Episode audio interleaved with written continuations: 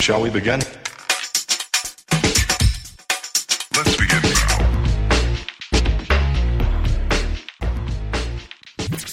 Welcome to WriteCast, a casual conversation for serious writers, a monthly podcast by the Walden University Writing Center. I'm Claire Helakoski. And I'm Casey Walls. Today, we'll discuss proofreading and revising strategies to help you apply feedback and advance your work.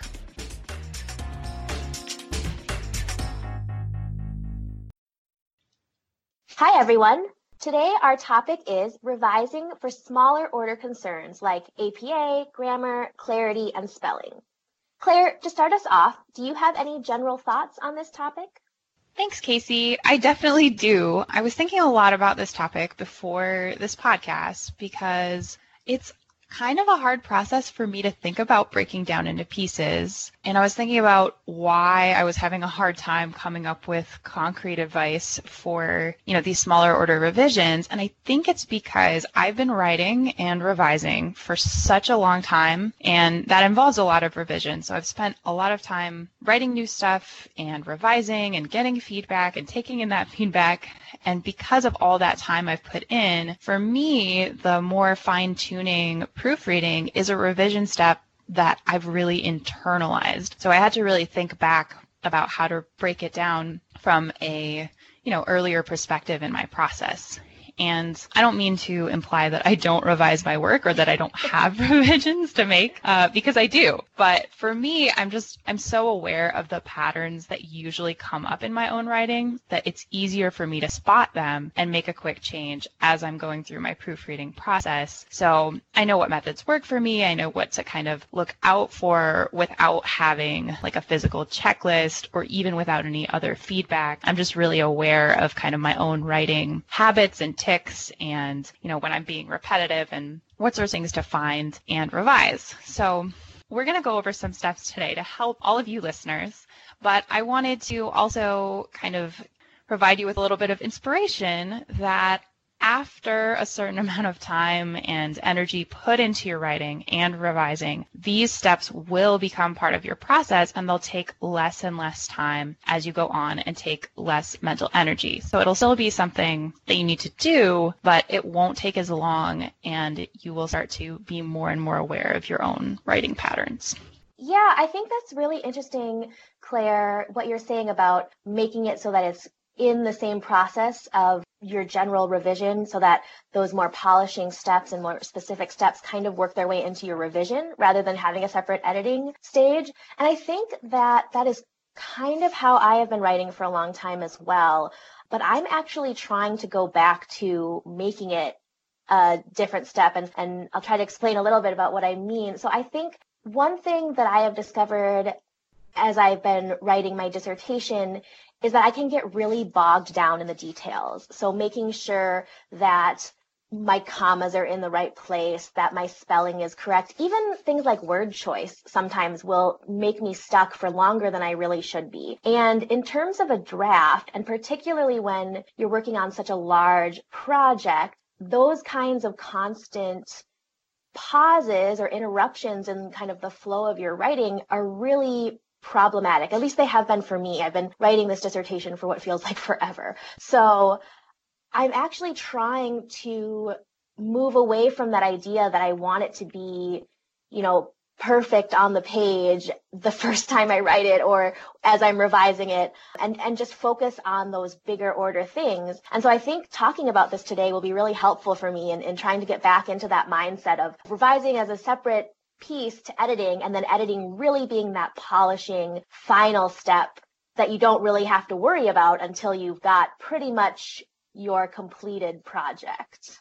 Definitely. And I didn't mean to imply either that I like am polishing my work as I go. I do not Oh, okay. do that. Um, I don't do that. I mean more that when I go to revise my work and I know that I'm happy with the content and the organization and kind of generally what I'm doing and I'm Mhm. I'm ready to submit it or or turn it in or whatever it might be, then that process I just read through my draft and I look for those kind of specific habits that I know that I have in my writing. Once in a while I'll notice them when I'm writing these days, but usually I just I save it for later and I definitely don't recommend yeah, trying to make sure your commas are perfect because you're you're going to potentially change a whole paragraph or you know mm-hmm. move things around or rewrite your thesis. And if you're at that stage then this this process is for later. It's for when you have that draft you feel comfortable with the content and organization and all those like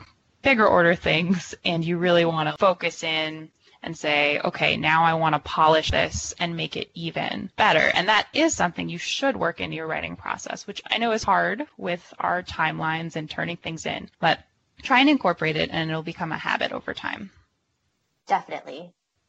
So, as you're starting this process, we wanted to go over a few steps you could follow to start internalizing those writing patterns. So just like with our last revision episode, the first step here is to make a list. So one strategy for creating this list is to start out with maybe some larger categories. For example, you might go through and look for specific APA issues, or you might go through and look for specific grammatical issues. And then you can become more specific as you're actually revising. And you can look for, as Claire was pointing out, those patterns so that you become aware that these are things that you need to especially look out for as you're revising. Right. And that's a really important step to help keep you from feeling overwhelmed and to kind of make that physical checklist or digital checklist of what to look for so that you can keep track of those writing patterns, which eventually you'll internalize so you don't need that list. But it's a good idea to start with the list so you can focus on one aspect at a time. It's really hard to read through your draft and look for grammar and APA and spelling and anything else that's a little more minor that you can think of. So I recommend trying to come up with those categories and then thinking more specifically in your categories. For example, you might focus on, if you're focusing on APA as your bigger category, you might notice that you are, you know, forgetting the comma before and in a list of three or more items. So that's an APA rule and it goes for citations as well as in your text itself. And that might be something you forget to do sometimes. So if you know that's a pattern, that's something you can specifically go through and look for in your work. Likewise, you can look for introductory clauses. Maybe you kind of have some issues with those being unclear. Maybe you start your sentences with ing verbs that create kind of a lack of a clear subject. And these are the kind of feedback items that are hard to find on your own, but your faculty or a writing instructor has probably given you some feedback about those things. Or maybe you're noticing them on your own. And then you can really go through one at a time and read through your draft to make those edits. So, Casey, can you kind of walk us through how that might sort of look? We can just pick one of these ideas and talk about how we would go through our draft. Sure. So, one thing that I particularly like about this technique is it allows you to kind of get a sense of accomplishment that I feel like we often don't get in our long writing projects. And so you might set up your list and pick a certain item that you specifically want to focus on. For example, Claire was talking about that Oxford or serial comma that comes before and in a list of three or more items. So maybe you will be looking through your paper specifically for those kinds of lists, and then you can make sure that you have that comma in place. Or you might decide that you want to focus on all of your citations, and so then you'll be paying really close attention to each specific citation, making sure that it's formatted correctly, making sure that it has the proper information so that your reader can find the corresponding reference in your reference list and, and things like that. And then you kind of get to check that off. So of course, you always want to be careful and, and make sure that you aren't missing anything as you're kind of doing that more skimming looking if you're if you're specifically just looking at citations. But I personally just find that really enjoyable and kind of I don't know, it like it helps motivate me to continue on with the revising process. You can also try out some different tools. I, I, always want to place a little caveat on using tools like Grammarly or Search and Replace, just because these are technical, computery things that I am not super familiar with, but also know that it's not a person. So Grammarly and Word Spell Check and Grammar Check are going to make mistakes every once in a while. So you don't want to rely too heavily on them, but they can be really, really helpful tools as you're working through this process. Definitely. And to kind of help you get a handle on this process as you're going through it and keep track and make your list, we do have a revision journal that you can use or you can make your own to kind of keep track of you know those major categories and then the little things that you find that you're fixing so that next time you go through to polish your work you can just look over that checklist of things you've noticed in your work in the past and have wanted to edit and go through item by item to make sure that you're following through with that. And I want to mention too that this is high level work and it can be time consuming, which is again why I don't recommend doing this type of work until you have a draft that you are generally happy with. This is the editing part of the process later on in your revision cycle. It's after you've had some people look at it, it's after you've considered and reflected and made some changes on your own that you want to really polish things up. Or for example, if you're working on your dissertation or in those higher level capstones, then you really want to make sure you're taking time to polish things up after you have the kind of basic content all set up. And I know that this process probably sounds really tedious and like something that you don't have time for, but it really does get easier over time. I promise that that's true. Just like anything with writing or APA or learning any skill, it gets easier over time. And actually, both Casey and I didn't really use APA before we came to work here at Walden. We're both from MLA based fields. So we had to learn APA for this job and we were learning right along with all of you. And now I can spot an APA error really easily and quickly because I do it all the time and I'm just really familiar with how things should look. I've just internalized what an entry should look like or what a citation should look like. And even as I'm just reading through, I'll notice something's off and then I'll take a closer look. That's so true, Claire. And when you're focusing on your own writing, this will become true even faster, I think, because you'll become more familiar with those patterns of errors. And eventually, maybe you won't need to go step by step and look just for commas and look just at your citations, but you'll be able to, like Claire said, look through your draft and just notice, okay, something's not quite right here, and then be really specific about the specific error. As Claire mentioned, I come from a background of MLA, and I was very familiar with the specific rules for formatting, my citations, and my reference list. And MLA is pretty similar to APA, but it's just different enough that I could get myself into some trouble if I tried to rely too heavily on what I considered to be something I was, was really good at, was really familiar with. When I was training, I found our interactive grammar modules and modules for APA style and references and citations to be extremely helpful.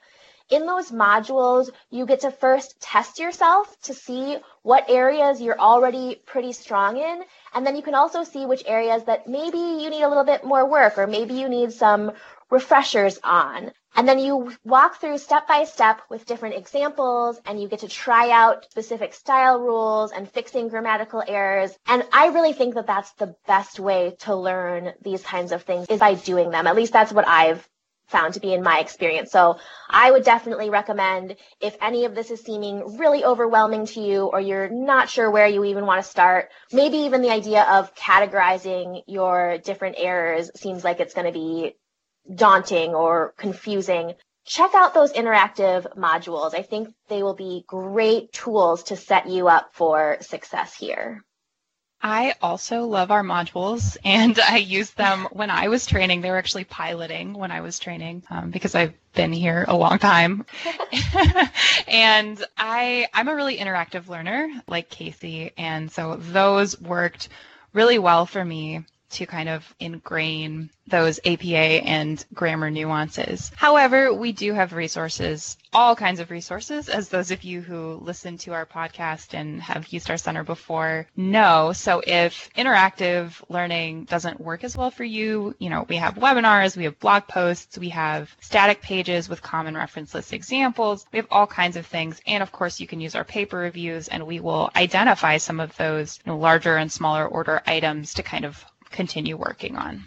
And for help with Microsoft Word, whether that's different settings or trying and using search and replace, you can visit the Academic Skills Center tutoring at academicguides.waldenu.edu slash academic skills center home. And when you get to their main webpage, you can click on the tutoring tab specifically for assistance with Microsoft Word. You can also visit our blog at waldenwritingcenter.blogspot.com and check out when and how to conduct revision and proofreading or our top 10 pre-proposal and proposal fixes for capstone writers parts 1 and 2 if you're in that phase of your work. So thank you so much for joining us for our December episode of WriteCast. So until next year, keep writing. Keep inspiring. WriteCast is a monthly podcast produced by the Walden University Writing Center. Visit our online writing center at academicguides.waldenu.edu slash writing center. Find more WriteCast episodes on iTunes, Stitcher, TuneIn, or your favorite podcast app. We would love to hear from you. Connect with us on our blog, Facebook, and Twitter, and at writing support at waldenu.edu. Thanks for listening.